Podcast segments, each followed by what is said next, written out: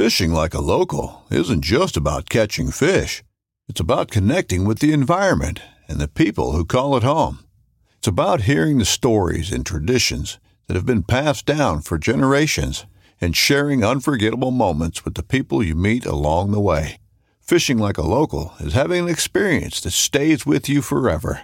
And with Fishing Booker, you can experience it too, no matter where you are. Discover your next adventure on Fishing Booker. Whether you're just looking to stay warm during a hunt or need maximum concealment, the clothing you wear can make or break a hunt. At MidwayUSA.com, we understand hunting clothing has come a long way with more meticulously crafted camo patterns, advanced scent control technologies, and weatherproof options to withstand the elements. Hunters have to wait until their favorite season, but shouldn't wait on gear, which is why Midway USA offers super fast shipping. When you're ready for your next system, log on to MidwayUSA.com.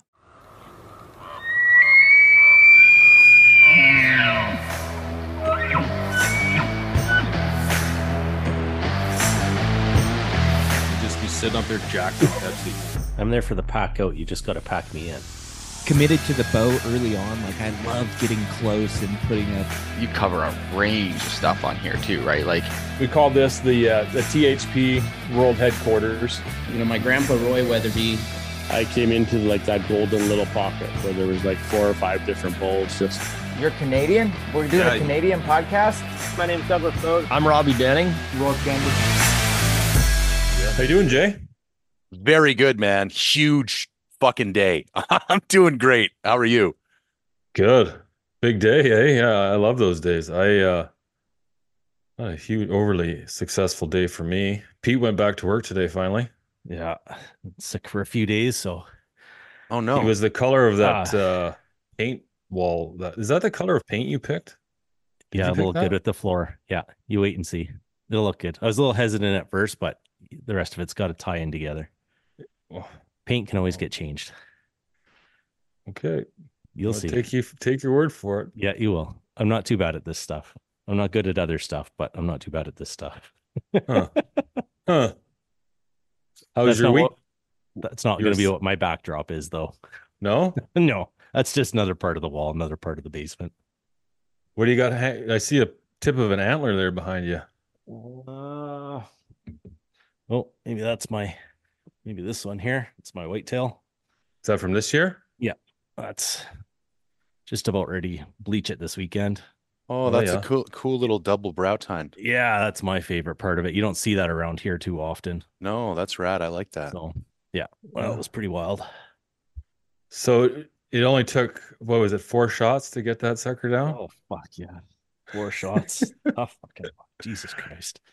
Hit him three times. I thought my gun was out because I've been bow hunting pretty much, you know, like 99% of the season. And I'm really confident with my rifle. And yeah, I was, couldn't understand why that damn thing was still walking. And yeah, I had three bullet holes in it right where I wanted to shoot. What were you shooting him with? My 243. Okay. And the thing's a tack driver. And I've never, honestly, I've never had an Shot animal- placement. Shot placement. I guess. but three through the lungs? like, I don't know. Hmm. Is what it is. You must have hit him maybe just down. on like the border, like outskirts of the lungs. Maybe. I don't know. When I, I I remember one of the two lungs was absolutely decimated, like when I gutted him out. So I that one got yeah, hit he, he twice for sure. buck. I'm just just breaking you oh, down there. oh, I got to take it. It should be one shot and dropped. Yeah.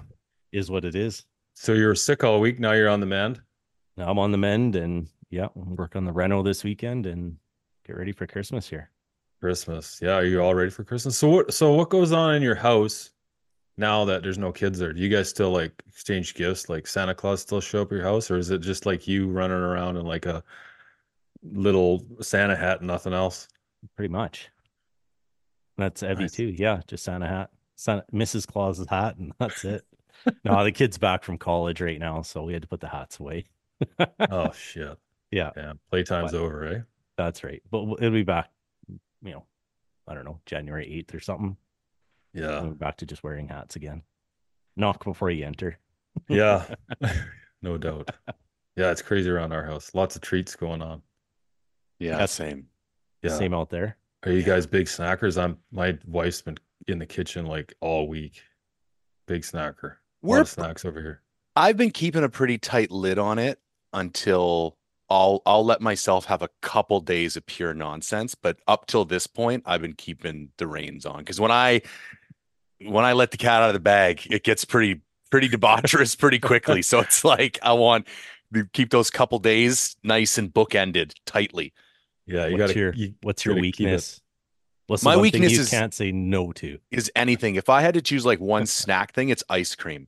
I can demolish. I I could eat a two liter tub of ice cream in one sitting, no problem. Holy shit! Oh, My yeah. kids are- I my kids are like that. All of them. They just Yeah. fucking go to town on that stuff. It's like, hey man, Yeah. breathe a little in between your Yeah. bites there. Yeah. And if I'm not eating it regularly, that lactose will destroy me. Like Oh, it's really? oh yeah. Like when I did my my last bodybuilding show, I didn't have anything for six months, like nothing even remotely. And then after, I'm like, oh, I'm gonna have a bunch of ice cream, and like I thought I was gonna die, just on the shitter for a couple days, like just inside out, man. Just not pretty. There's a workout in itself, right there. Yeah, it was a way to lose a couple pounds. Tell you that much. Oh, yeah. Well, I mean, like that's gonna be tough because you gotta be so disciplined and diet restricted and just like probably moody as fuck. Oh, And then Brutal. like then it's like once it's over, it's like thank God, and they can just like you just want to like almost binge. Yeah, you got to be real careful because you will go too hard too fast and then it then you did like you can I've had buddies who had to go to the hospital for edema and stuff like that. Like you Yeah, can you can mess yourself up legitimately. Yeah, you got to be a bit careful. It was we we've got a woman, well, not anymore, but uh this couple of years we had a woman who's working for us young, I think she's mid twenties, and she was she's just got her pro card this year. Oh, okay. bodybuilding.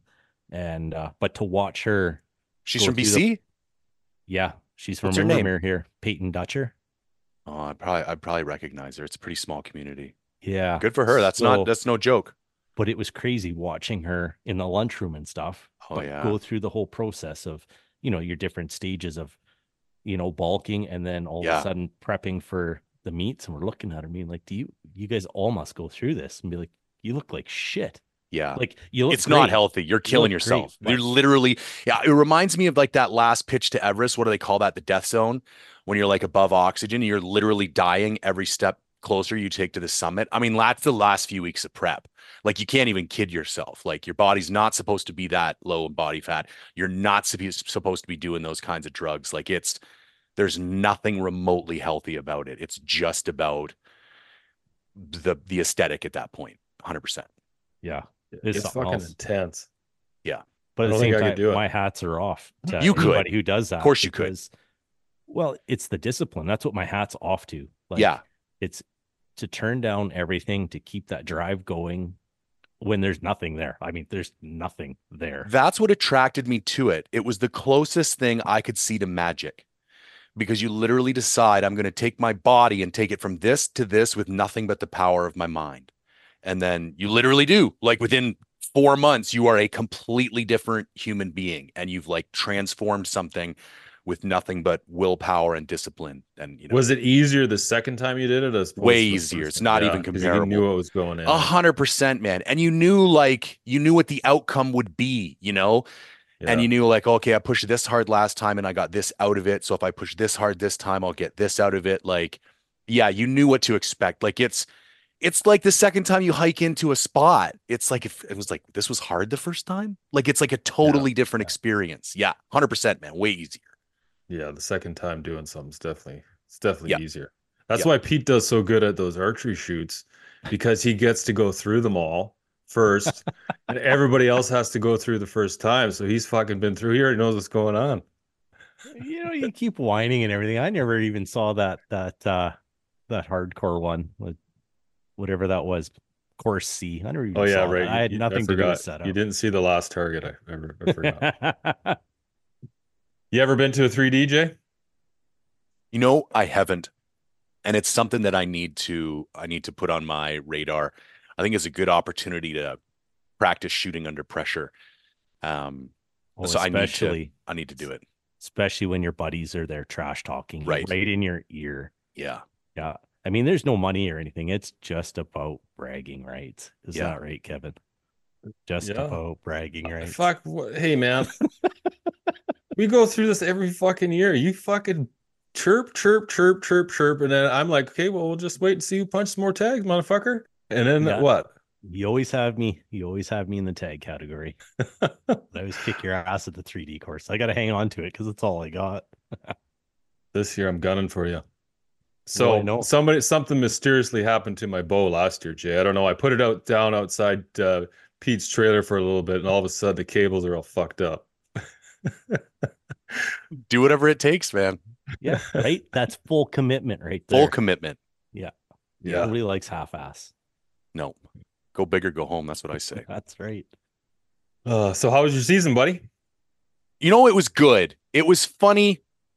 It's the best season I've had in a long time, arguably better. The best. Um, still not satisfied. I still see, obviously, there was room for improvement, but to get two animals with my bow and one with my rifle across basically, I guess, four major hunts, a little bit, a couple of little day hunts here over there. So, like, 50% success rating because two of the animals came from one hunt together.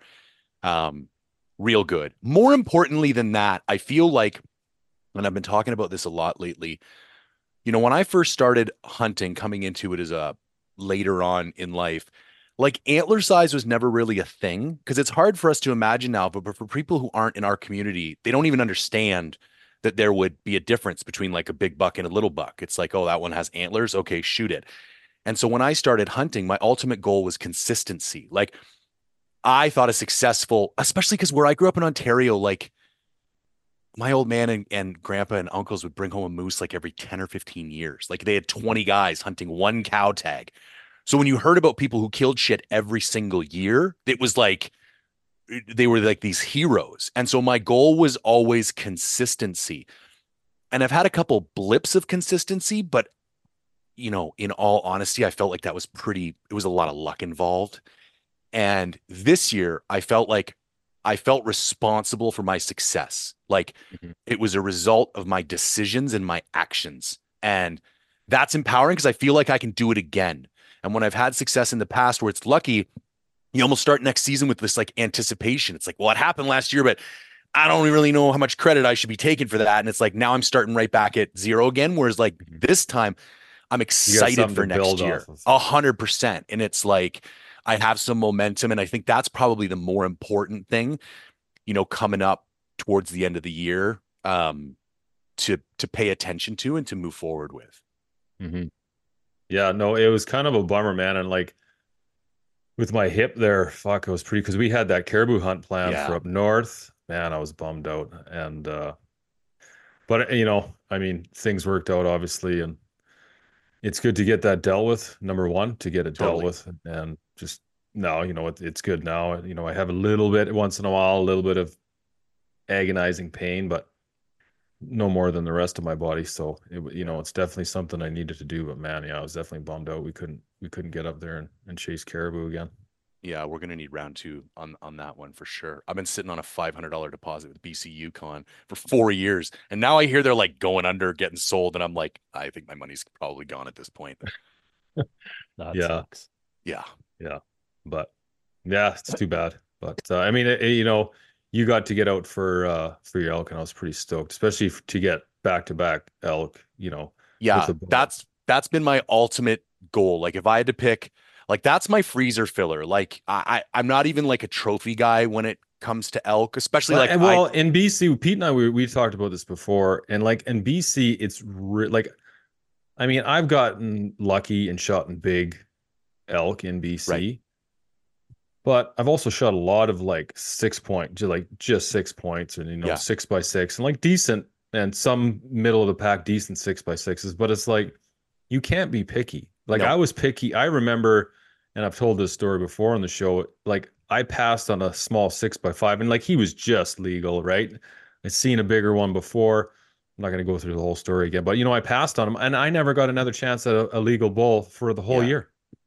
And in BC, it's so hard, and it's such like I've hunted now. I've hunted elk in Alberta, and I mean, still has its challenges out there, of course, right? I mean, elk Yeah. are they're they adapt to their their surroundings so well, right? And they're they don't want to die. They're great, you know, they avoid predators, and we're predators, so um, they do a great job at avoiding us and other predators. But BC's has, you know, we got such thick, tough terrain to get into, and like, li- like not a great population of elk that No.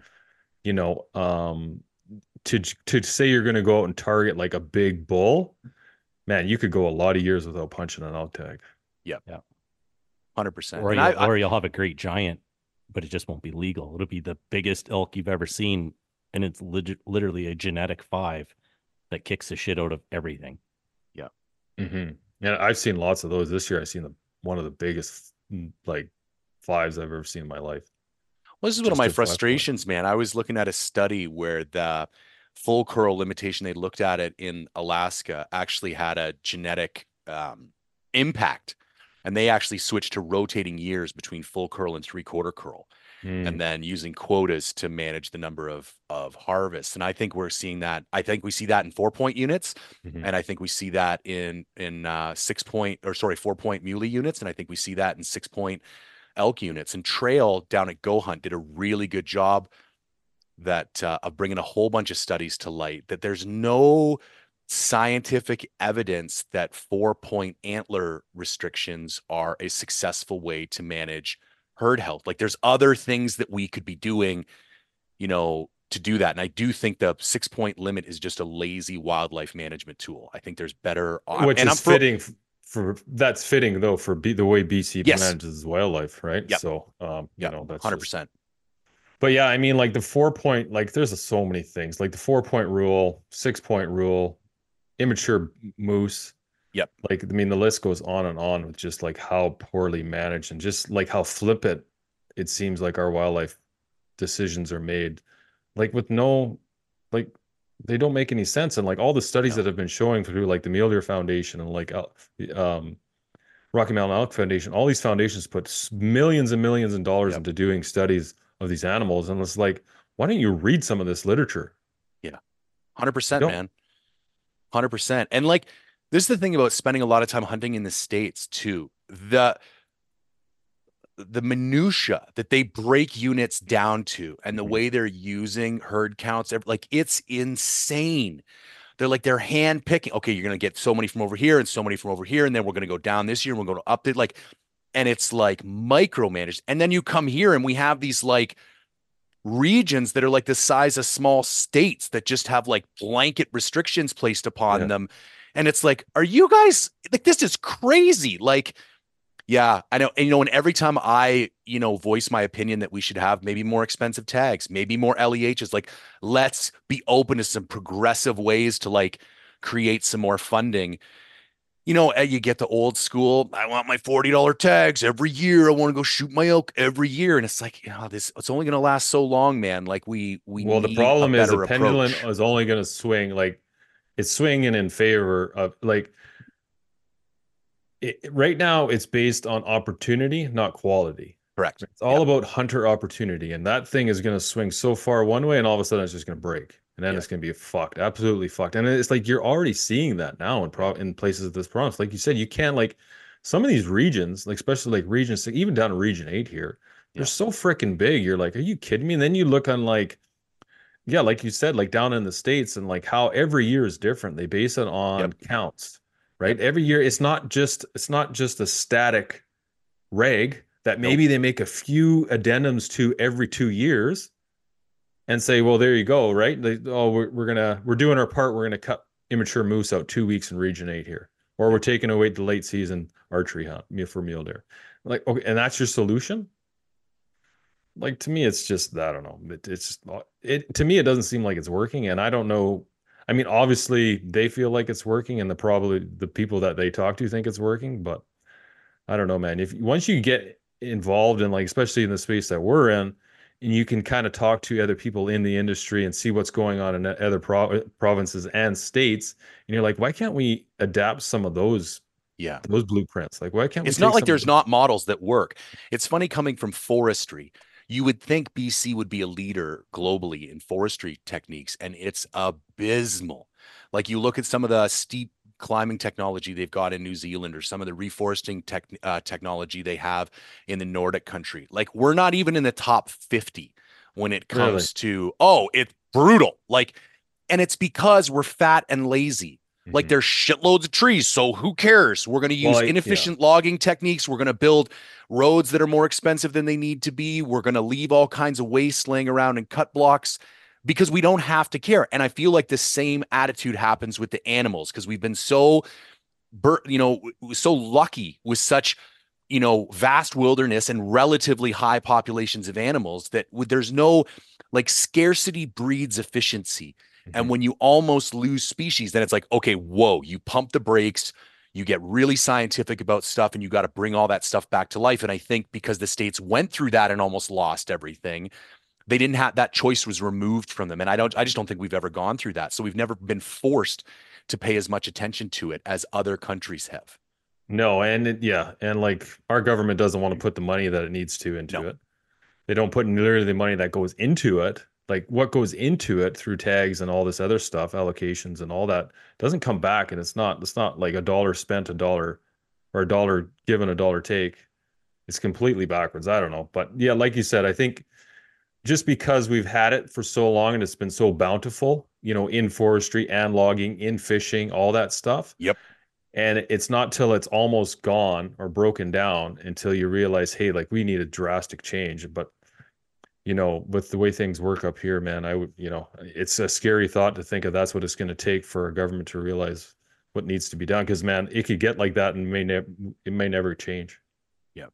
No, That's a I- scary I, thing. agree. There's and some of the stuff that has happened lately, and I don't want to be all doom and gloom. I do feel on the upside, we live in probably one of the most fortunate areas in the world. Like no one has Oh, the yeah, over the counter opportunities that we do. So I don't want to No. sit here and just bash our province.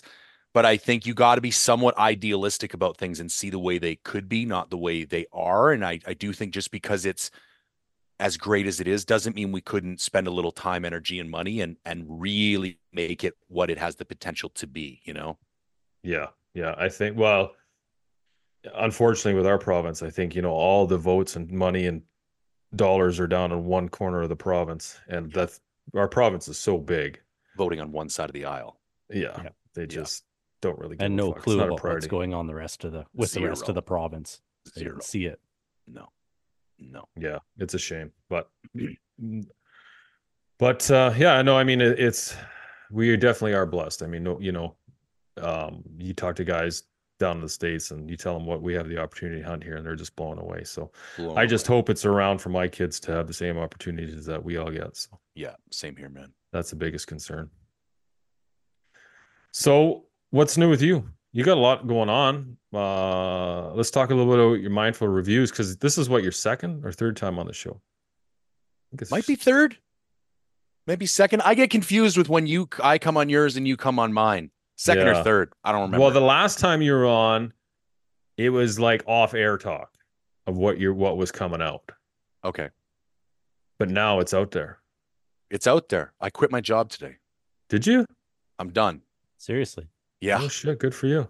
Congratulations. I've kind of quit six months ago. Like to be like honest with you, I've put in like 10, 15 hours a week. So for anybody who who doesn't know, I founded a behavioral economics consulting company and and ran it with my business partner over the last six years. I used to be in forestry, did an MBA, founded a consulting company, did a bunch of business consulting for big fancy companies, and have been slowly working my way out of that gig you know, to the point where the last few months I've really done, you know, not much at all. But I had a meeting with my business partner today and I said, it's time to to pull the cord. I'll do I'll take care of a couple back end things here until the end of the fiscal, but I'm done and we'll we'll shut things down and cut me out at the end of the year on June 30. But as far as day-to-day activities go, that's it. So I'm full-time uh mindful hunter and mindful reviews, and I have another hunting related business I'm going to be launching kind of mid February. But yeah, man, Too early to talk about that? now. I, I, that's that's all people get right now is the hint. There will be, All right. there We'll leave will be that. some uh, some more vague details coming up kind of mid January. But um, yeah, man. So I'm fully fully focused on mindful hunter and mindful reviews. So tell our listeners, I'm sure like there's obviously a lot of our listeners Sure. Obviously know who you are and listen, but I mean for those who don't, let's Yeah. just tell them what's going on. So I'll give you the the elevator pitch and and I think some context helps. So about a year and a half ago, I was watching a Q&A from a podcast. And I'll even get into who it was. It was um, Wilderness Locals. And somebody said, when are you guys going to look at some backpacks that aren't Kifaru? And they made this post, we're Kifaru for life. You will never see another backpack on this podcast. And I respect that. Everybody, you know, it, I, I didn't, it, I, I it, why I did it wasn't because that like got under my skin or something, but like this light bulb went off in my head. And I'm like, that's the whole industry. Like that's the goal right now of people in the industry is to become a one product guy. I shoot Hoyt. I run Kifaru. I fly this flag. That's who I oh. am.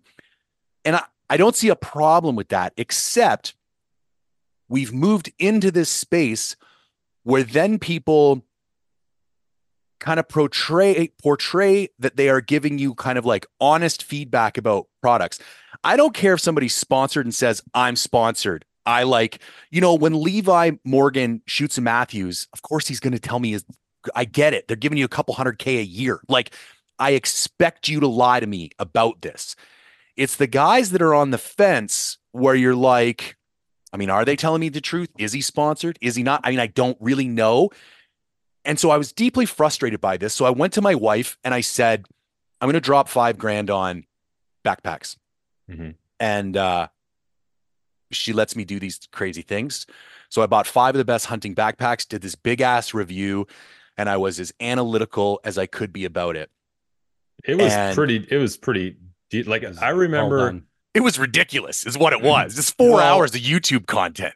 I, I know, dude, but when that came out, it was like bam, and like Yeah. everybody was talking about. Like you got a lot of great like. It blew up. It was the biggest thing I'd ever done. Yeah, and Yeah. it was like positive or negative. I mean, all feedback's great, whether it's positive Yes. or negative. Like all feedback's awesome, and it, I felt like it just like I felt like that was like boom, it just Yeah. blew up. And I think that was that's how you knew it was what was needed because there was Mm-hmm. like this everybody con- there was this me- I was like, "Oh, holy shit, wait a minute. This is what we've been waiting for." Like Yeah, oh that's yeah, all I wanted Yeah. was like objective, honest feedback. And especially. I think the real home run here was comparative analysis.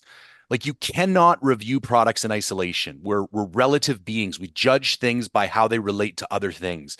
And so when I sit down with one product, it's very difficult for me to communicate to you how that product performs. When I sit down with four products all in the same category, and I can tell you that, like, okay, this one does this a little bit better, and that one does that a little bit better, it, it's far more successful at communicating it.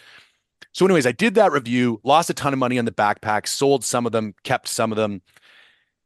But I was like, this is, I've got something here. So then I decided to do tents, bought nine tents, reviewed nine tents. And I saw Tanner one time do a raffle for a knife. And I thought to myself, when I had these tents, I was like, holy shit, man. I wonder if I could raffle these tents off. Like they've only been reviewed from a mm-hmm. functional perspective. There's nothing wrong with these tents. So reviewed the tents, raffled the tents off, blew up, sold out in three hours. I was like, okay, this is interesting because now, and it only applies to certain types of products, but now I have the ability to buy anything I want without any brand allegiance, review it, and as long as I don't destroy it in the process, and as, as long as it's not size dependent, like As long I as they aren't do, uh, like snowshoes. yes, I, I I don't I don't do well with snowshoes. I can raffle it off. So there was step two. And then I actually was having this conversation with Cody Rich. He kind of gave me a bit of a different idea and I misunderstood it. And, anyways, I realized I needed something more community driven. And so that's where I came up with the idea okay, I'm going to buy products. I'm going to raffle these products off when I'm done with them, but you're going to have to be a member of a community in order to buy the raffle tickets. And the incentive to join the community will be because you want to buy a ticket. And we'll make membership pretty cheap so that it's not a barrier to entry. And then I'll, I'll throw in some some bells and whistles. So currently with Mindful Reviews, we have three tiers of membership: monthly, annual, lifetime. Prices are in USD because 80% of my members are in the US. Five bucks a month or 50 bucks a year or 250 bucks for a lifetime. The only difference between any of those is that lifetime members get entered into a monthly draw for a free prize. So next month I'm doing a um an EDC Civivi pocket knife. Uh, two months ago I did a Sitka incinerator muff. So it's normally like a couple hundred dollar prize, but everybody gets to request products to review, buy tickets for the raffles when I'm done with the reviews. We got big active forums, and there's basically a big community. So I launched that platform. I built the platforms from scratch, launched it last November, and then as of this morning, we've got 315 members. Nice. So that's it's good. kind of like what it's good because it's honest and it's like Yeah. I I love the one post you made in your stories once. I, I think it was the media and you're like, hey, yeah, when it was just about like, hey, when you you can't do a gear review on something like I can't remember what their gear review was on even. It was like First Lite or something like no, it was an FHF bino harness, and Oh, like eight guys on the same day made the same quasi gear review post. Oh yeah, okay. And it's like, you guys get your paycheck from the same company that owns them and you. So you're disqualified from reviewing this product. Like, it's not I don't know if you understand review, this. advertising. A hundred percent. So just tell me it's advertising. Like, Yeah. and this was my, and people get frustrated with me sometimes because they think I'm on this like anti-marketing rant. And I'm not. I don't care if you pay for advertising. I don't care if you pay for marketing. I care when you pay for advertising and marketing and you lie to people and try and come off like it's honest advice that wasn't paid for. That's when I draw the line. Like that pisses me off. And that's kind of one of the things that I'm railing against with mindful reviews. Well, and that's the thing is like somebody who's spo- even if you're sponsored, and like a lot of guys will say, I'm sponsored by this, but this is an honest gear review, but they're not giving you an honest Vortex gear review against uh Swarovski because, like, let's be fucking real. You can't compare Vortex binos to Swarovski binos. It's impossible. Oh. You know, it was funny. I see in a Remy Mar- Remi Warren post the other day, and I think that I got a lot of respect for that guy. But his post goes, "I've always tell told people to buy the best binos you can afford, so I'm raffling off Razor UHDs." And I'm like, "Fuck you!" Like those aren't even close to the best binos that I you. know. They're like a thousand bucks in the realm of what binoculars cost. Those are cheap pieces of shit.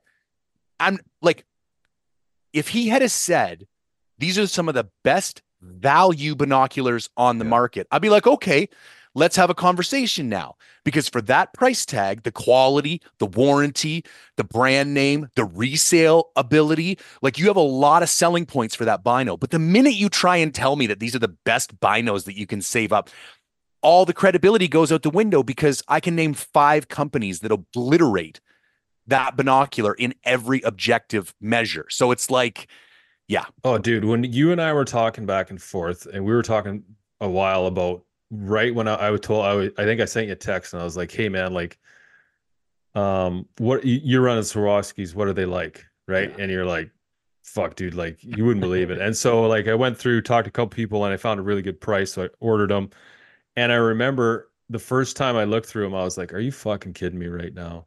Yeah. Like, it was like I did like an extension of my eye or Yeah. better. And like those NL Pures, the field of view you get out of a It's 10 by 42 is absolutely insane. It's like an eight power, hundred percent it is. but with 10 magnification. Yeah. And like when you use those, and like, so my kid now is using like the UHD. Right. 12 year old kid with Razor UHD fucking binos. Like, don't get me wrong, those are still good, binos. phenomenal. Yeah. And there's a time and a place. Like this is the other thing that people get confused about because I tend to review premium gear. I am not saying people need to go drop four grand on a pair of binoculars. Fuck no. Because What I'm like four saying grand is- to the working guy is, Is crazy. And if, do- and if it is limiting your ability to hunt because you're spending money on binos, like I would rather you take a week off work and go hunting and go hunting with your Razor UHDs and take the week off work then go buy your Swaros.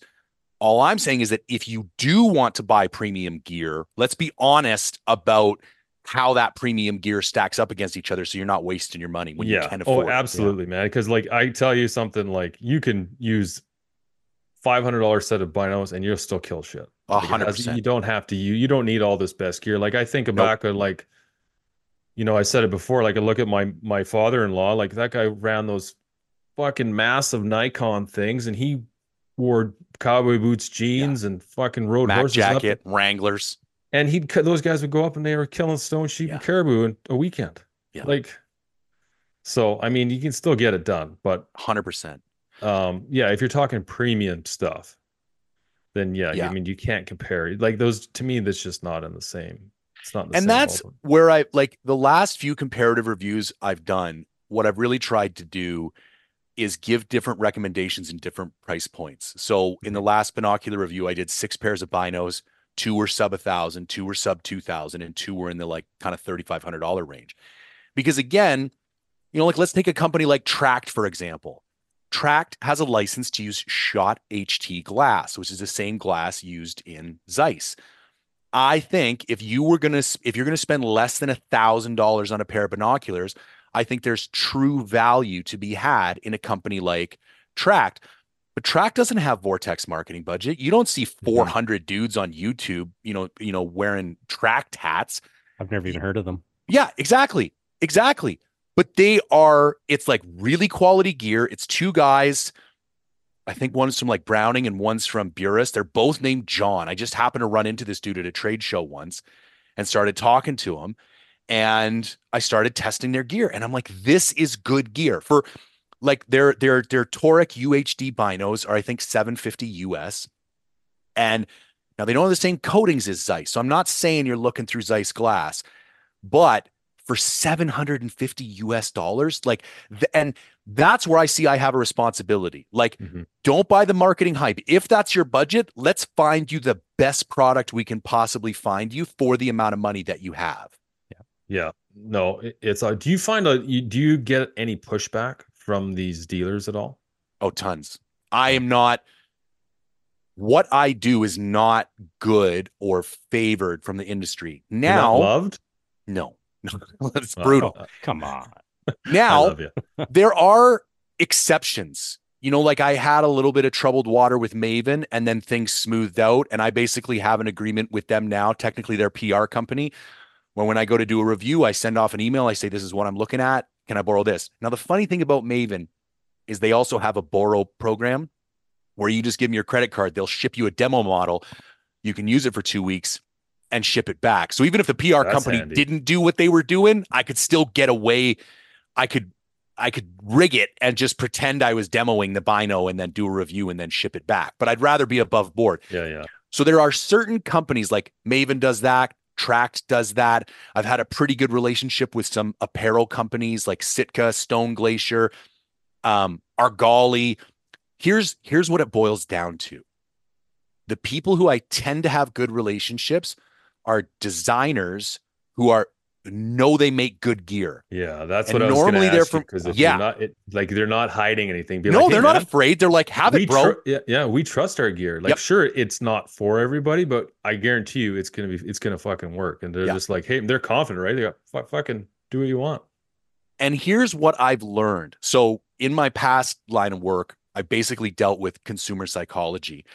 And so, when you go to discount a product, there's something called an inverted U curve. So, when the discount is zero, there's basically no impact on purchase incidents. So, that lack of a discount is not influencing your decision to buy.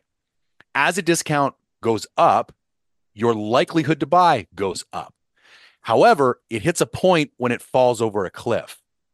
Because if a discount gets too high, it creates doubt around the quality of the product. It's like you ever go to Canadian Tire and look at the cookware and they got like Lagostina pans at 80% off. It's like, get the fuck out of here. Like, this is, not a $400 pan for 80 bucks. Like, Yeah. something just doesn't ring true. The same thing, I believe, happens in gear reviews. When you have people come on and say this product is perfect, I think it backfires. I think people, it's like that matrix quote where you give people a world that's too perfect and they can't take it. I think when you give a gear review that's too perfect, they can't take it. So, what some of the companies have realized is that when I do my objective reviews and I give you the positive and the negative in an objective, because I've never yet reviewed a perfect product. Yeah. There's always been something that I think could be improved. And I'm honest with people about that. Well, like, and okay. you're also honest about the fact that it. You this is just you. Yes. What what might work for me and the way I Yes. hunt, not necessarily is going to fit into how you're presenting this review.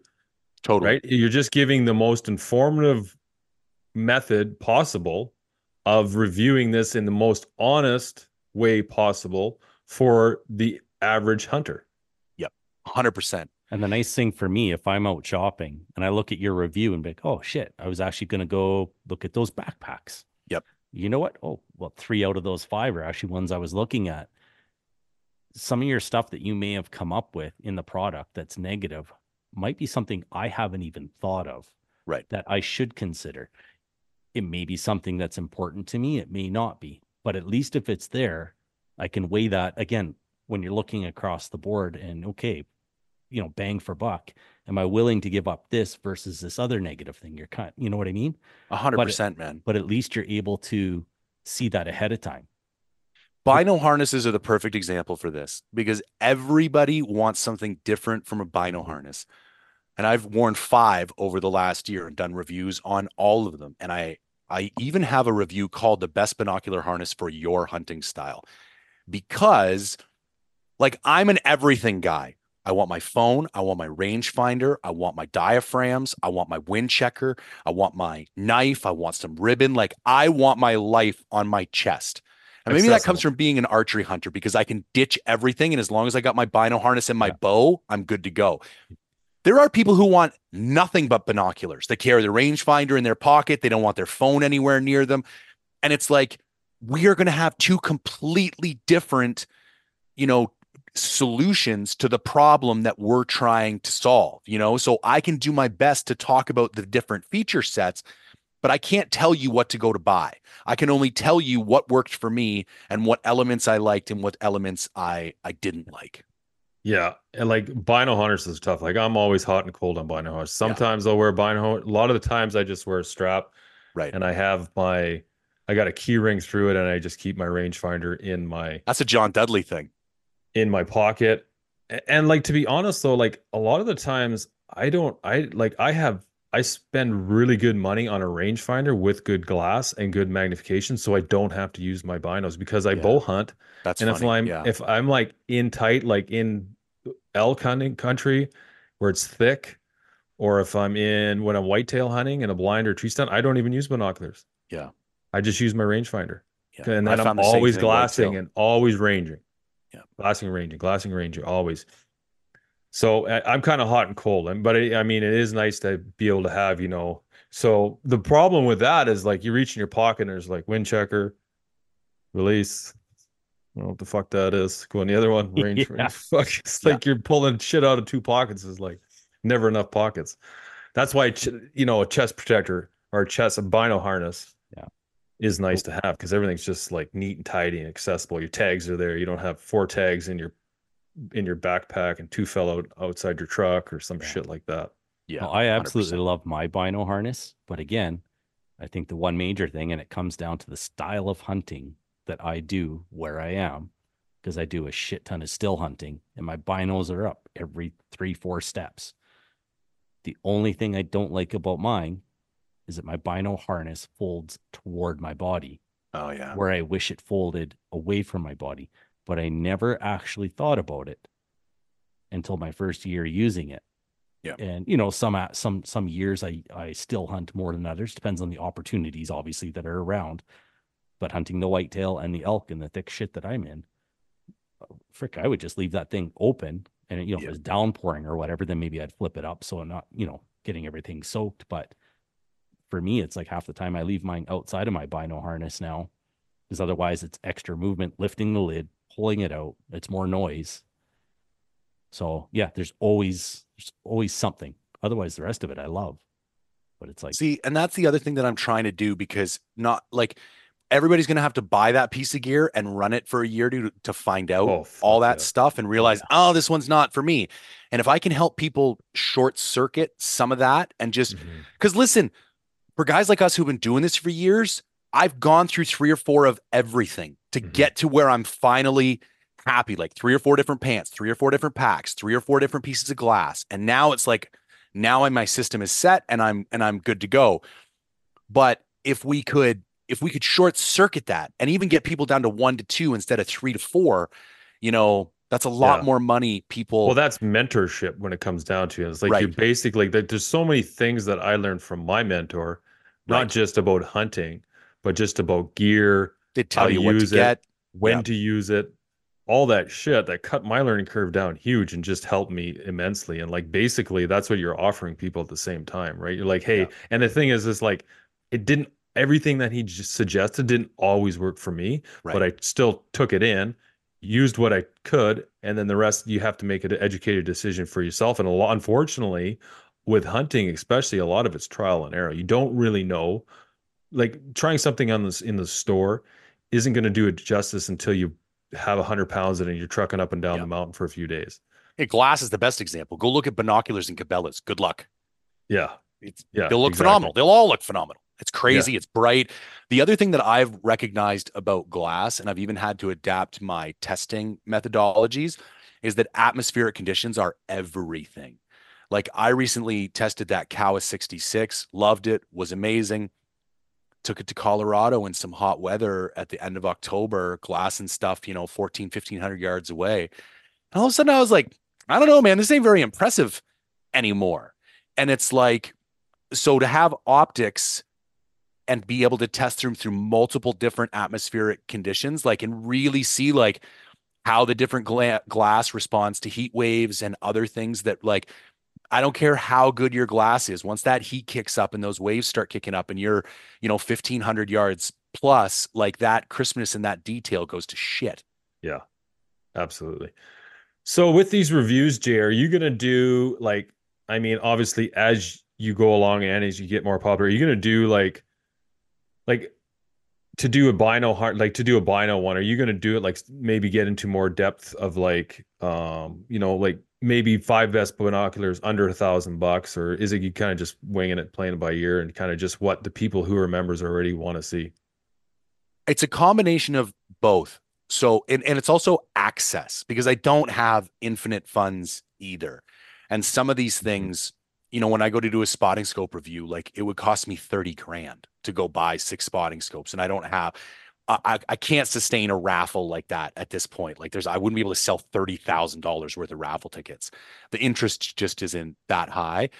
So it's a combination of everything. Typically, I try and come up with some kind of theme based on some interest or a gap in the market. It's like, oh, mm-hmm. people, there's there's a need for this particular type of review.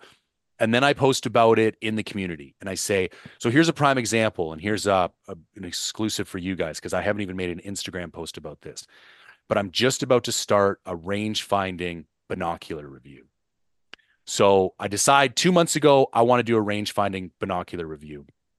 So reach out to a couple companies, see who's willing to pony up. Only one who bit was Gunwerks, and I was shocked. And they volunteered, like they hit me up.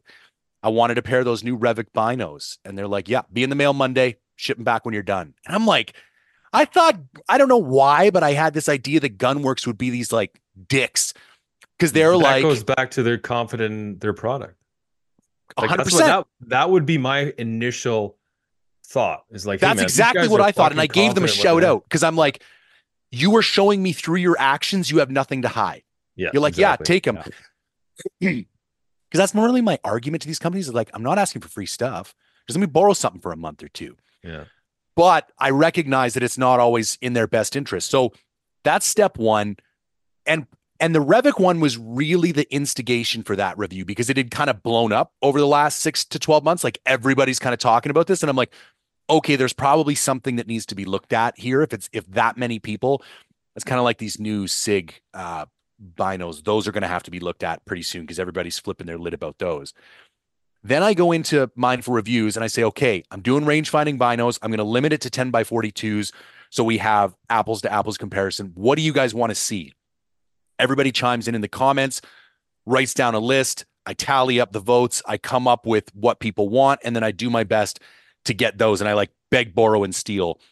You know, some like SNS Archery, which is owned by Steve, who owns EXO. I have a pretty good relationship with them, so they'll lend me glass sometimes. Outdoorsman's has lent me glass before, and then these days, people want to lend me glass. Like I Mm. think That's because what I'm trying to do is like kind of honorable. I think people feel good about participating in it. And people Yeah, hit me up yeah. all the time like, That's fair enough. "Hey man, if you ever want to look at this, I've got it." Especially during the off season right now, like people aren't using their binos. Yeah, yeah. So I put together six pairs of binos. I've learned now six is my limit for any type of category review. I did nine Yeah. tenths one time and it turned into a shit show. Like you just can't keep it all straight in your head or create a video that has any type of narrative. Like you're just, Yeah, there's way yeah. too much data. So I get six pairs of binos. They're sitting in the other room right now. And now I will go forth and and what typically happens is that then that defines what the next missing link is. So, for example, I did an 85 millimeter spotter. Everybody in the comments was like, This is phenomenal. We need 65. So I'm like, Okay, 65 it is. Yep. So I'll do the 10 by 42 range finding bino, and out of that, something will will will come up um, that needs. And I think probably the most audacious kind of review I've ever attempted. And I think the goal moving forward will be to have several different reviews going on at the same time. I kind of like looking at them as like little, medium, and big. So Huto, a um, uh, Mike DeFeo, uh, a BC guy, owns a company. I'm just about to do a review covering his knife, and I'm going to compare it against the Havalon Piranta. That's the kind of thing that like takes me a day. I've mm-hmm. used it for a season. I've put it through its paces. It really is just me sitting down, collecting my thoughts on paper, and then flipping the lights in the studio, recording the video, and throwing it up. So that doesn't mm-hmm. take me a lot of energy. The range finding bino is like medium large. Something like that takes me a month. By the time I like organize all the gear, test all the gear, Yeah. compile all the results, create the spreadsheet, and then film it and post it one to two months. Yeah. What I'm starting to get into now is what I'm going to call my like longitudinal reviews. So I've just started a bow review. So as some people who listen may know, I was on a whitetail hunt and my bow, I say it blew up and I recognize that's a hyperbolic statement. It didn't actually blow up in my hand, but it was a carbon fiber bow and the release insert that is supposed to be epoxied into the carbon fiber riser literally blew off the bow with the entire rest when I shot a whitetail. And so I decided maybe I should get a new. Hoyt. Yeah, yeah. Pete, And Shooting I- Hoyt, Pete. so and we can get into their response because that's pretty funny too um and so i decided i want to do a bow review but i was like i Fucking bow review is like when you told me you're doing this, I was like, holy fuck. and, Like I got excited because Yeah, like oh yeah. like fuck man, I've shot I shoot two bows a year and I shoot two different bows, two or three bows a year because I shoot a lot and my shit gets fucking mangled throughout Yeah. the season. So I have to I need new bows all the time. Yeah. And like I've shot a lot of bows and like when you told me this, I was like, holy fuck, I mean this is to be awesome. This is to be great cuz that's like that's my bread and butter, right? That's my that's my thing. And then I was like, then we were texting back and forth, and I was just like, so many thoughts are going through my head because like this is really hard to do. Like a, Yeah. like to do a detail as in depth as you get into these bows, because like we're talking car, you could do carbon bows, you could do aluminum bows, and you get into like different brace heights and axle to axle and like the you know Yep. IBO speed and like man, it's just like they're so arch they're so complex that I, I feel like yeah you on this you'd have to do it on the way you're doing. You couldn't just do it justice by just doing like shooting six bows in a month and being like here's what i think. See No and way. that was the whole reason. So for people listening the way i'm going to structure this bow review is i'm going to do six bows over six months and i'm going to buy a bow my own cash. I'm going to live with it for a month. I set it everything up myself build it in my shop shoot it religiously for a month and then do the review and then are you gonna do s- sorry to interrupt are you gonna No, no, do go. like the same amount of arrows like try to keep arrow tally on the exact same amount to see what like kind of different string stretch you're getting and Yes. you know and all that stuff throughout the to a certain degree like there's only so much i can control but like yeah I will. I, I essentially have the same practice behavior and I will try to keep that consistent. The one thing that's not really fair is that some of these months there's going to be a hunt and some of them there isn't. So there will be sometimes when I'm I'm you know like I just got the new prime. I leave for New Mexico January 4th on an archery mule deer hunt. So I'm going to have the opportunity to take that on a hunt. So that's going to give me some interesting insights that I'm not going to get with some of the other bows and that's just the way it is, you Mhm. know, but I will try and keep track of the things that are comparable between all the bows and then the things that are kind of outliers that I that I noticed that I didn't get the opportunity to get similar insights. But that was like I think MFJJ down at Podium Archery is a fantastic resource. I think Kellen Inside Out Precision like those are probably my two favorite YouTube guys and I will never know as much about archery as those two guys do. Mhm. But Well, I even mean, those that's- guys that's their job. Like they, Oh, they're, they're and they've been doing it for technicians, right? decades. Yeah. But even those guys, their bow review is like it comes in, they take it out of a pack, they put a whisker biscuit They do the on, same five they shoot things, three arrows, and it's like in an evening they write, and it's kind of like Well, and the thing is with a lot of bows, and like all the bows are so good right now, but like to be fair to the bow companies, you have to dress that bow up before it, and shoot it to really get a feel of it. Yeah. Do you know what I mean? Like we I were think you need at least a month. I, you need to let it settle. Like that's what like And you my need to put a Hoyt. stabilizer on it. Yes. You need to you need to shoot you you got to put a drop away on it. Yep. And like you can't, you know, to shoot it and say, "Oh yeah, there's a little bit of hum to it. It's not quite dead in the hand." But a lot of bows are set up to be shot you know, with a stabilizer on it, Yes. with a quiver on it. You know, they're designed to have a little bit of weight, and like a lot of the, most bows now do are trying to run everything down the center of the bow because that's hot, right?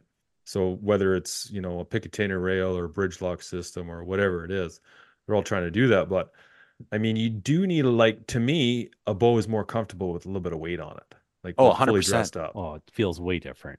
Way, and way different. more comfortable. Yeah.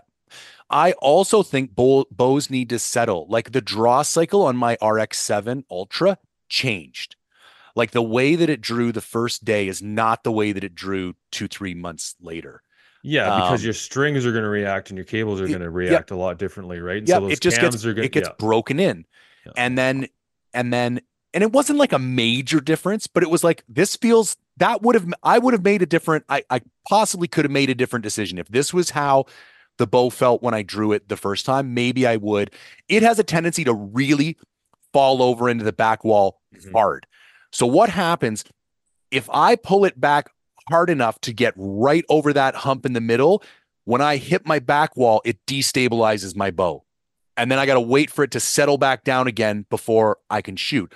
Or if I kind of, luckily, I'm a pretty big dude, but if I try and bring it back slowly over that wall, sometimes shit gets a little bit sideways. Do you know what I mean? And I don't feel confident in my draw cycle. And that was something I only learned after shooting that bow for an extended period of time. And so I think mm-hmm. that's why you have to, you have, if there- are certain products, ideally you'd run everything for a year, but it's just not realistic. In my grand vision, I hope to build mindful reviews up to the point five, ten years from now, where like I'm not the only guy who's looking at stuff. And that way I can take more time with stuff because I'm not responsible to get all the content out. But I think moving forward, I'm trying every product, I'm trying to spend more and more time with it because you just get more opportunities to learn. Yeah, and archery is tough because as you shoot more, as you as you get more into archery, as you shoot more, you're going to start to develop things and learn things about yourself, your draw cycle, your process that it's not that you didn't know them, but you weren't aware aware of them. And a lot of things that when you're going through your shot process is like you're anticipating and it's almost like target panic, right? You're not you're just not settled into any certain thing. Like uh, take for instance, like I used to really like high brace heights, big brace heights. I Right. hate them now. The smaller the brace height, the better, right? I embrace the fact I want something that's going to show me any little mistakes or arrows that is going on downrange. Do you think it's the same correlation between that and let off? Like I would argue a more experienced archer almost appreciates a little bit less let off because it keeps them a little bit more engaged in the shot. Like, do you think that's Well, what it is about brace height? It it does absolutely it does. That's why like target archers they shoot with a less let off, right? Because it allows you to be more engaged in your shot. Where but the thing is also you got to be careful because in a hunting situation you could be sitting there at full Yeah. draw for 4 or 5 minutes. Now Yeah. there's a big difference between a 90% let off and a 65% let off, right? Huge. So I think there's know, also differences in the bite of let off. Like that was the other thing I noticed about the Hoyt. Like it'll hang back there. Like I gotta come Yeah. forward like a good half an inch, and then when that thing bites, it bites hard, and you yeah, gotta be ready for it. cams, and it and it comes forward. Where like for instance, this prime I'm shooting, it's I still have a very comfortable let off, but if I just give it the little, just the tiniest little bit, it lean, it like Yeah. rolls over forward nice and smooth. And those are two very different experiences prime with is- technically the same let off. but the cam systems are designed different. Yes. right? And like I've never is- shot a center bow until this prime, and that I got to Yeah. tell you, that is that's an adaptation. It's almost a different shooting style in some ways. Yeah, and like I shot Prime, and like they're really well known for how comfortable their back wall is, and even Yeah, just like pulling the beautiful. Yeah, like they're so such a smooth bow, like beautiful, So bows. smooth. Yeah. Um, but yeah, no, it when you told me you're doing this, I just got excited because like there's just you know, I mean, archery is one of those things for me anyway. You could just sit there and nerd out about it nonstop. Like I'll get going in my shop and start pulling a bow apart, and I can be, I'll, I, I'll I pull love it man. Just put it back together. And you know, it's my when it, passion. when it comes to the new technology that a lot of these um, companies are kind of looking at for for tunability. Like I don't have a bow press, and my closest shop that I have, I'm lucky he's a really good bow shop, but it's two hours away. Yeah. So it's it's not like I can tinker with something. I can, you know, s- switch my cams and all. You know, like there's only so much I can do. I Only so have two time I bow presses. I could give you one, but I'm not because I don't want you to have any advantage in the archery. but you know what I mean? Like the way some of these new companies are coming through with being able to adjust your cam lean and stuff. I mean, you Yep. can't do everything, but man, Well, you can almost bit- so like that new bow that Athens came out with, or like even Bowtech has the same systems, the Deadlock or the AccuTune. You can tune your bow in a vise. Like you Yeah. can buy a vice online at Amazon for 50 bucks, mounted to a wooden table. Is law, but the thing, okay, here's the thing about a vise. You have to make sure that you're mounting it in a level position. No, I shouldn't say that. With the $50 vice, you got to make sure you're leveling in a in the in on a level platform because if you're going to use that bow vice and I use my bow vice to check my third axis, Yeah. it has to be perfectly level or else anytime you pull that sucker back and draw it back to check your third axis, if your table is off a tiny little bit and it's not perfectly level, that's going to show in on how you're rotating your bow on Yeah. your press or your sorry, your vise. but being able to pull your cams in or out Yeah. within a Oh, couple dude, minutes that- and oh, That system is like phenomenal. I first time I worked on a Bowtech, a friend of a friend brought their bow over because I work on a lot of bows here. And I got to mess around with it. Like we were paper tuning this thing, and I was he had a really he had a left tear, and I I hate moving a rest. I, if I I'll put a 13 16s, find your center shot, and like boom. We got like normally, you know, you'd have to put a bow in a vise, take all the strings and cables off, pull the axles out, shim it, put it back together and shoot. And like that, okay, there's 15 minutes. If you're good at it, if you've done lots, there's 15 minutes. Take a shot. Nope. Okay. Do it again. 15 minutes. Like you could be sitting there all day and still not be any better off than you were at the beginning.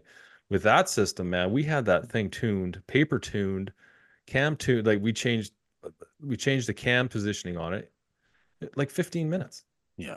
just like brilliant. I'm like, how is every bow like I like it's one of those things like I get it's probably gonna be on every bow.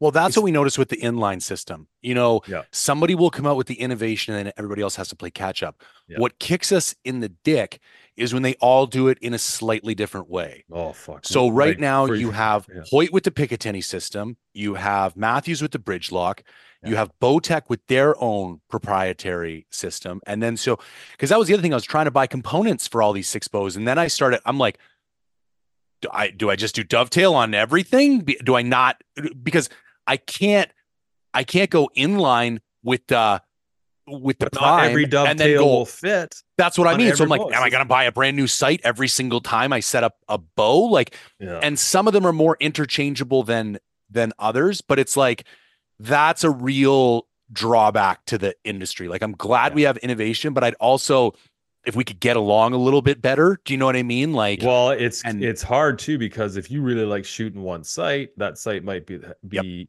in the same brand as a bow, and they're only gonna Bowtech is a is a great example. Same company owns them that owns Black Gold.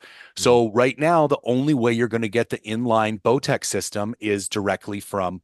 And the thing is, you can't even buy the adapter from Black Gold. You can. Uh, I tried because I have a Black Gold Pro Hunter HD, and you can buy the Quick Link for the Hoyt, or you can buy the Dovetail for the Bridge Lock as separate components. So you don't need a brand new site, But they're not selling maybe after this year because the Bowtech one, but currently they're not selling that as an independent unit. You have to buy a whole, whole and it's unit.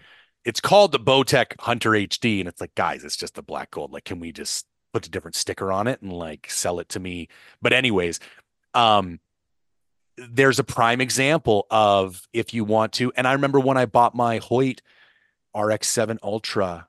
There was only like two rests that had Picatinny attachments, and that's why I switched to black gold because I was like, this seems like a pretty big deal to me to move my entire sight housing in line with the bow. Seem and it really, I used to have a lot of like left right lean problems with my Pro Defiant 34.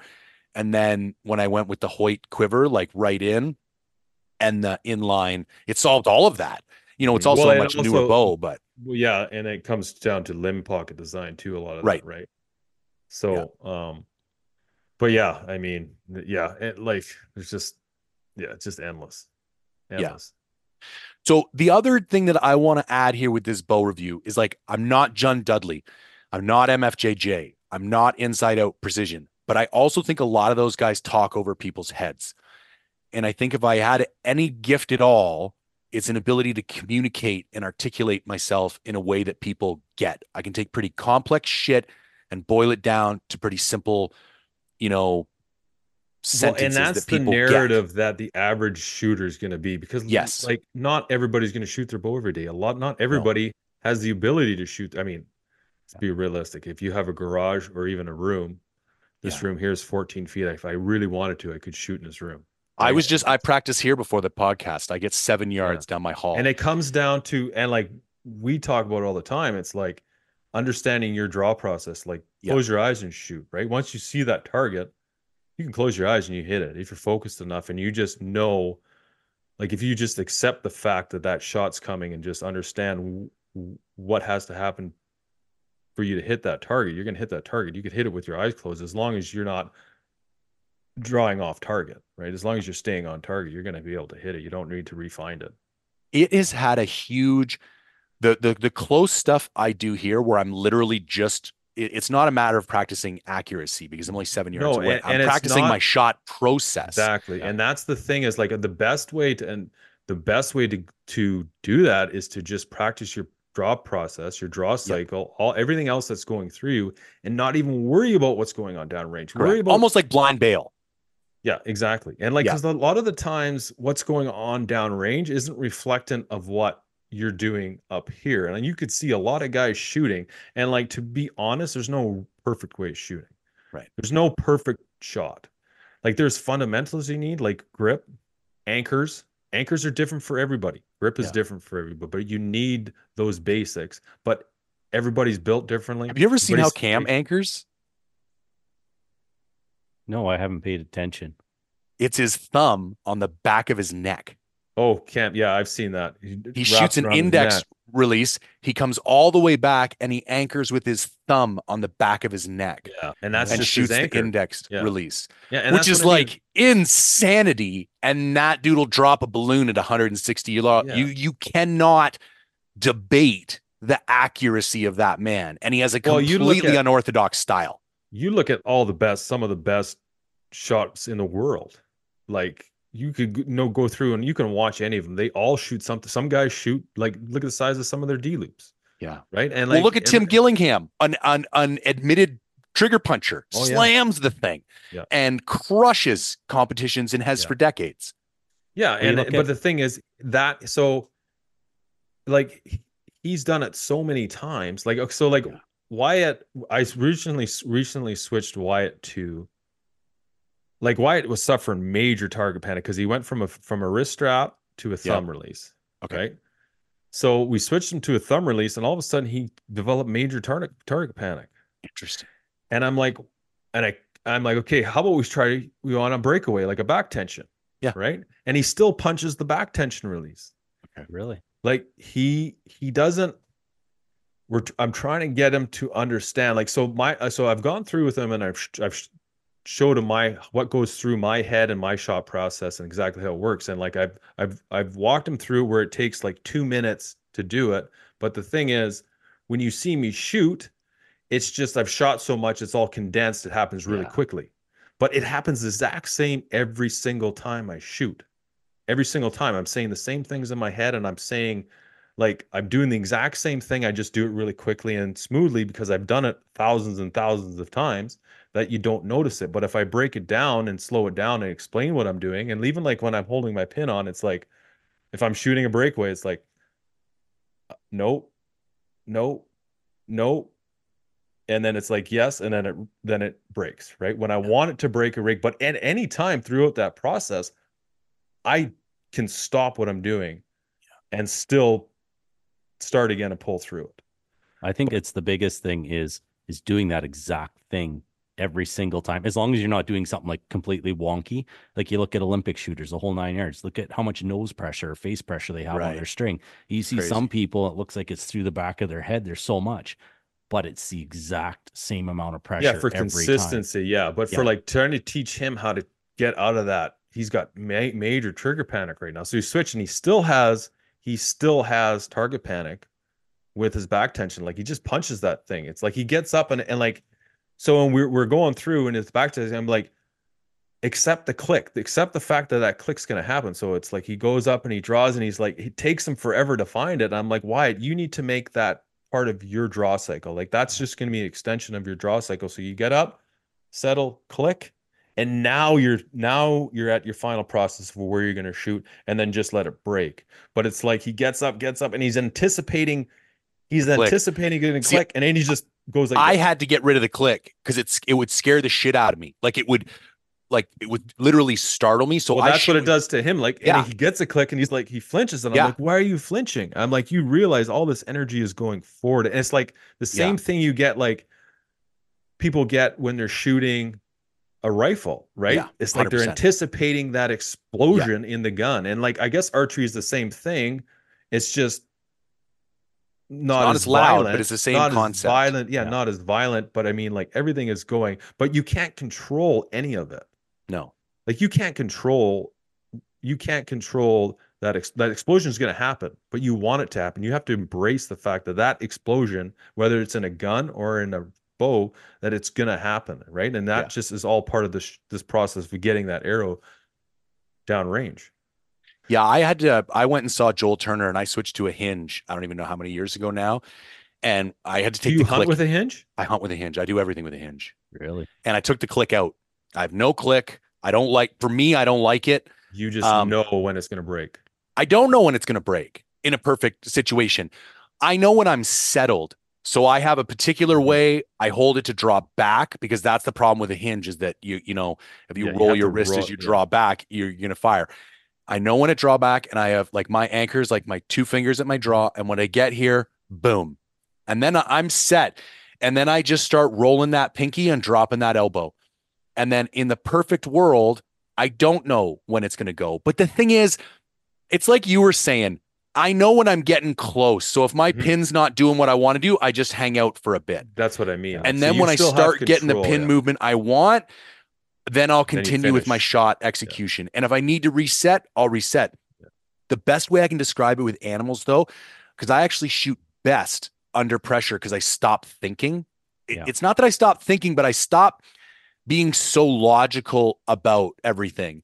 Um, and the only way I can explain it with animals is when my pin rests for that like little quarter of a second where you know I'm stable now. I'm right in the boiler room. Every single time, arrow just goes, man. Mhm. It, it, it's like this part of it. My brain is connected. When that pin does what I need it to do, the rest of this shit just happens. I never have to think about breaking my shot in a hunting situation. I just worry about that fucking pin. And then when that pin does what I want it to do, that shot breaks. And I shoot money with that hinge in hunting situations. I love it, man. Mhm. maybe i got to- take the click out of it for him but i mean That'd be interesting because I've I've talked about I wouldn't mind trying, and I, I still might. I, I think it's Ultra is it Ultra View has it's they have got a the thumb release. hinge. Yeah. It's the thumb, re- but they have a thumb release with the click too. I think, and Yeah. it's partially for training. okay. And I've often thought about that because I don't want to hunt with a hinge. Yep. I like I love my my thumb release. Sure. Love it to bits. But I've thought about would that click help?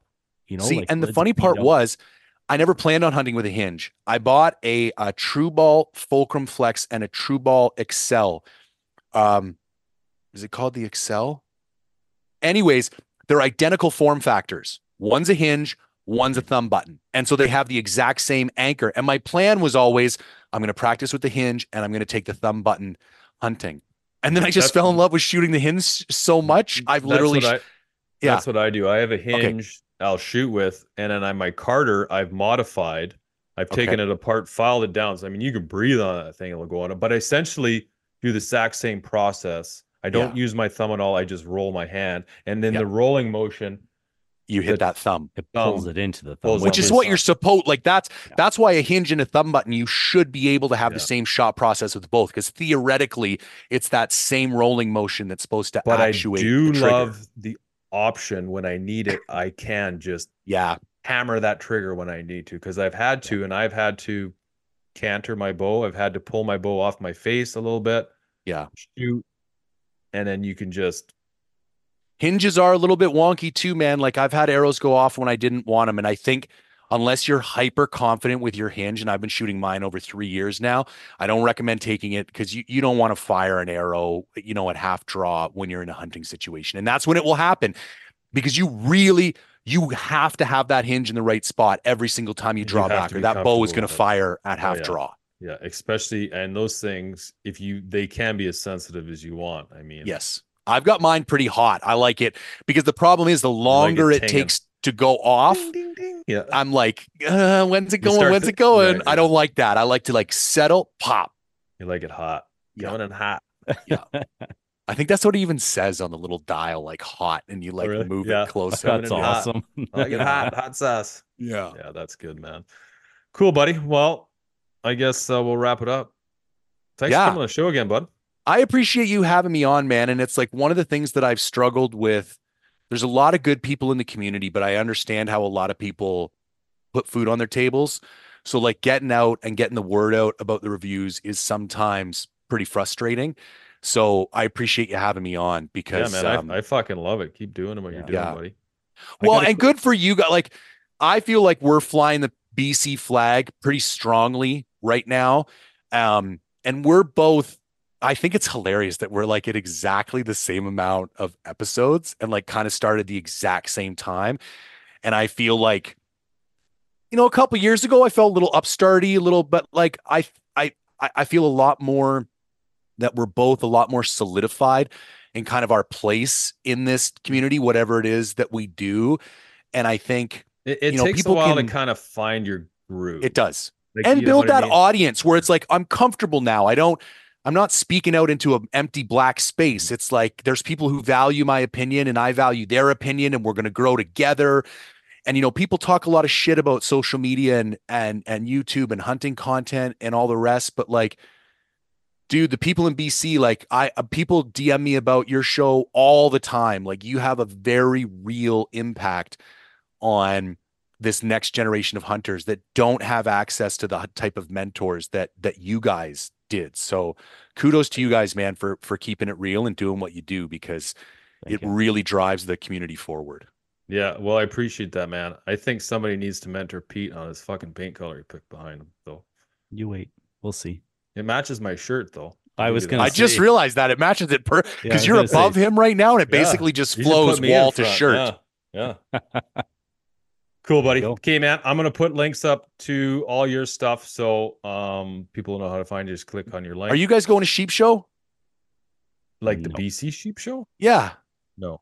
Oh, all right. I thought We're maybe we're, maybe I'd we're see you. bucks. We're You're bulls. close as shit, man. Oh, come I on. Come hang we're out. not sheep guys. We are bucks, bulls, Bucks, bucks and, and bulls. bears. That's Bucks, what we bulls, were. and bears. The three We leave- Bs. we leave like it's funny like i too. talk to wardo all the time and it's like i'm like well i'll leave all the sheep shit to you guys man we're Yeah. we chase bulls bucks and bears man All right. Fair enough. we Fair enough. on that but uh yeah no thanks for coming on the show buddy it's My pleasure. fun and uh again no myself, Pete, and uh, I I'm going to speak for Pete. I don't know if I can, but uh, You we really appreciate what you're doing. I know there's tons of other guys that uh, that do. And hey, man, those videos are getting pretty kick ass too. Thanks, They're buddy. getting better and better. I'm trying. Always improving. Okay, man. See you, Pete. Cheers, guys. Have a good night. Don't miss Mondays with Into the Blue, brought to you by Academy Sports and Outdoors. Every Monday night from 7 to 10 p.m. Eastern on Waypoint TV, the destination for outdoor entertainment. A life that has the stories to back it, a life to be proud of. It's a Winchester life. Yeah, baby. Six eight Western. Oh, mule deer, baby, right there. Tune in every Tuesday at 7 p.m. Eastern on Waypoint TV